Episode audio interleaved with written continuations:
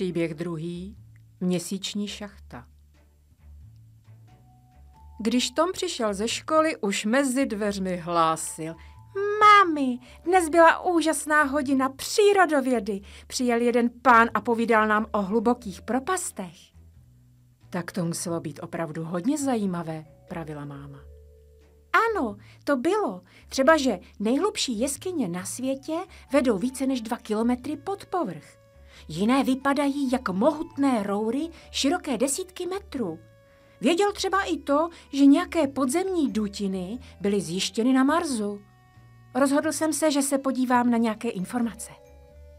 Zase chceš udělat referát? Usmála se maminka. Ano, chtěl bych. Vždyť svět podzemí je jedno velké mystérium. Ty už mluvíš jak kniha, Tome. To já ne, přiznal se chlapec. To ten odborník to takto pojmenoval.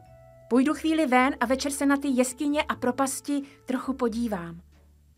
Úkoly máte? Ano, ale udělal jsem si je ještě ve škole. Bylo to snadné. Ta matematika už mi jde líp, i když je chvíle mi trochu otravná. Tak dobře, souhlasila maminka. Tom se napil vody a zmizel opět ve dveřích jejich domu. U večeře si pak všichni povídali, a to nejen na téma tajemných propastí a jeskyní. Táta hovořil, že byl u starožitníka, kde získal pár dopisů z druhé světové války.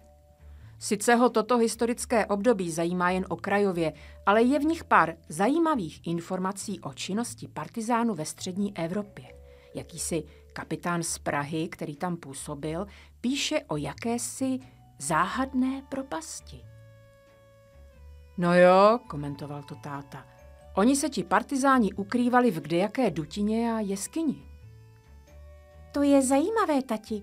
Mohl bych se na ten dopis taky podívat? To víš, že jo. V sobotu to chci detailně prostudovat, tak se na to spolu koukneme. Po večeři šel Tom do svého pokoje, rozsvítil svou krásnou lampičku a chvíli rozjímal.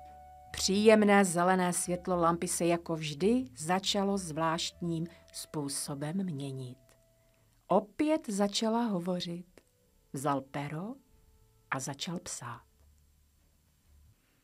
Boje ve slovenských horách vrcholí. Německá armáda pomalu ustupuje a skupiny partizánů se skrývají, aby mohli ve správné chvíli udeřit.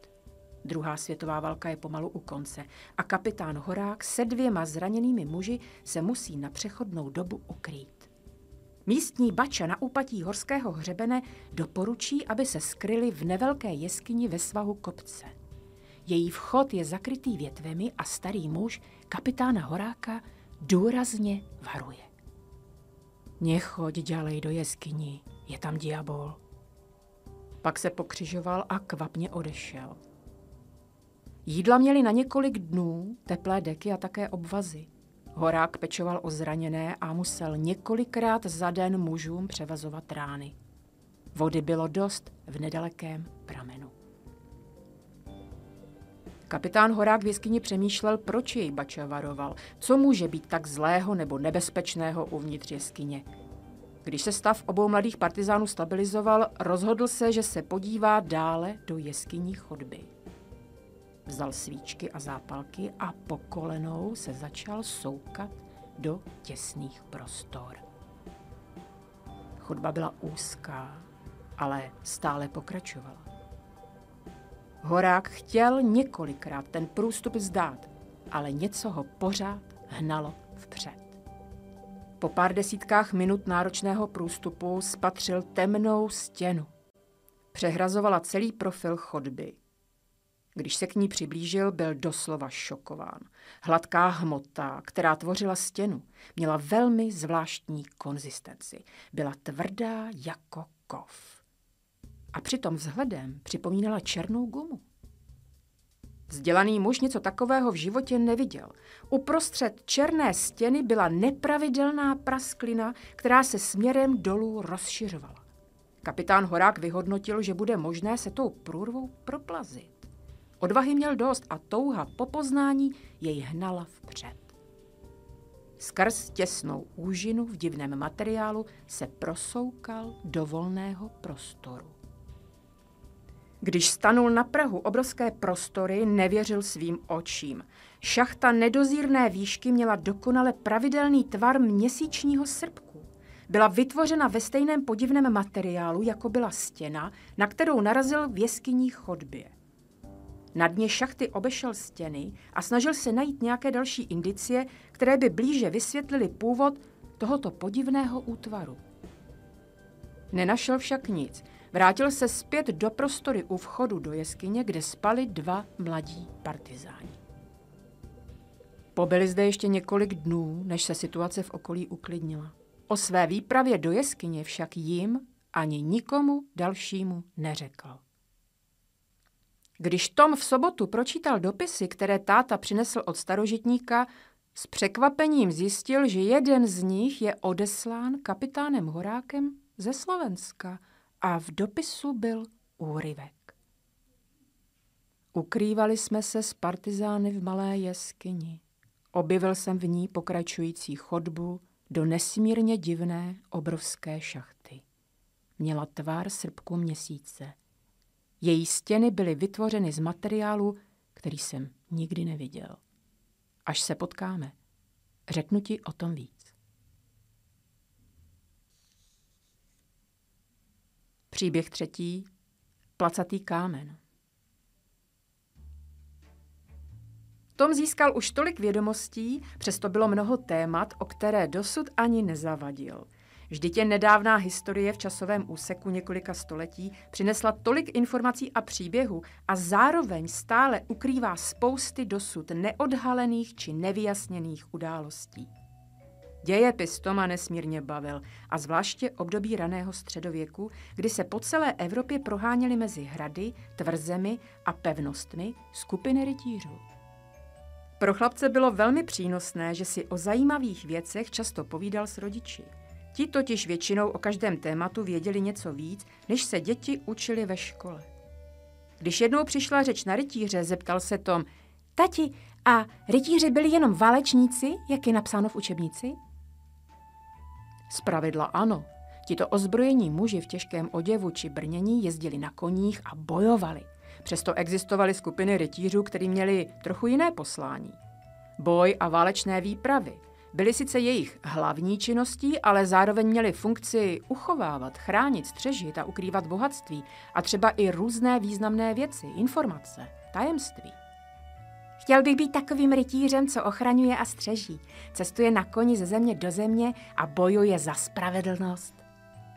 Co bys chtěl všechno dělat, zasmála se maminka. Přijdeš na koni a v brnění s velkým mečem zachráníš princeznu a cestou se spustíš do hluboké propasti, kde budeš zkoumat slepé živočichy? Ano, mami, to by bylo skvělé. Když jsem já byl malý, chtěl jsem být kosmonautem. Zabrbal si táta spíše pro sebe, ale všichni to samozřejmě slyšeli a ze srdce se tomu zasmáli. Když pak Tom večer rozsvítil svoji kouzelnou lampičku a sedl si ke stolu, zamyslel se – Představoval si, jak jede v těžké zbroji na koni lesem vstříc velkému dobrodružství. Jeho představa se promítala do obrazu, ve kterém se vynořila podobná scéna. Začátek dalšího příběhu staré lampičky. V pobřeží klidné zátoky přijíždí muž na koni. Je tma a hustá mlha. Přesto ví, kam má přijet. K výraznému uskupení několika velkých balvanů. Slyší šplouchání a připlouvá velké plavidlo sklad. Dva muži v černém obleku skápí něco těžkého vyhazují a rychle odplouvají, aniž by řekli jediné slovo. Muž na pobřeží ví, že vyhozený předmět musí dopravit na severní cíp Francie, také na přesně určené místo. Jeho osud je ale spečetěn. Po předání nákladu bude nemilosrdně zabit. To proto, aby nemohl nic vyzradit. Jeho smrt však bude vysvobozením. Trpí nevyléčitelnou nemocí a za pár měsíců by umíral v nesnesitelných bolestech. Proto byl k tomu úkonu vybrán tajným rytířským řádem. Rodina kurýra pak bude po úspěšné misi plně zabezpečena. Co vezl na koni v plátěném pytli z dalekého severu netušil a ani to nesměl zjistit. Bylo to něco jako veliký placatý balván. Musel jet v noci a kránu se vždy ukrýt, aby nebyl odhalen a zajat. Po dlouhých patnácti nocích cesty konečně dorazil na určené místo, kde čekal. Za tři dny přijeli dva rytíři se znakem Rudého kříže. Byl to znak templářů. Speciální dvojice příslušníků tohoto řádu byly vycvičeny k transportu těch nejcennějších pokladů, listin a dalších významných předmětů. Svůj náklad museli bránit i za cenu svého života. I oni jezdili v noci a po zvláště maskovaných stezkách. Kurýra, který přivezl ze severu předmět, znovu ujistili, že jeho rodina bude po několik generací chráněna a zabezpečena. Poté mu jeden z rytířů vrazil těžký meč rovnou do srdce. Dvojice templářů se vracela na bezpečné a ukryté místo v centru Evropy. Na území Německa však jejich noční pouť odhalila skupina loupeživých rytířů, kteří snadno rozpoznali jejich původ. Nenapadli je však hned, dobře totiž znali fyzickou vybavenost a umění boje příslušníků tohoto řádu, proto je pronásledovali a cestou se spojili s dalšími kumpány. Teprve další noc je na lesní mítině obklíčili a přepadli. Dvojice věděla, že nemá proti přesile šanci, proto jeden z nich začal odrážet útoky ze všech směrů, zatímco druhý schodil z koně předmět, který převážili. Z pytle se vykutálal zvláštní pravidelný žlutý placatý kámen. Obránce v posledním tažení zabránil ještě několika útokům a druhý rytíř si stoupnul na kámen. Svým mečem pruce udeřil do kamene těsně předtím, než jej probodl útočník. Ozvala se rána, zablesklo se a po rytíři se slehla zem. Ráno přišli loupeživí rytíři znovu na toto místo. Obrali o všechno templáře, kterého zabili, ale toho druhého nenašli. V tom místě byl jen vypálený kruh o průměru asi jednoho metru. Prohlásili jej za čaroděje, odvedli ještě koně a o té události se příliš nešířili. Jednak by mohli být prohlášeni za blázny a také by je mohli příslušníci templářů vypátrat a to by rozhodně pro lupiče nedopadlo dobře. Proto se o zvláštní příhodě později dozvěděli místní lidé. Mocí nevěřili a také se vyhýbali místu s vypáleným kruhem, kde nikdy nevyrostla tráva. Legenda o tajemném zmizení muže na placatém kameni se na pár desítek let vytratila. Za to podivný kruh blízko německo-francouzské hranice, kde nic neroste, zůstal dodnes.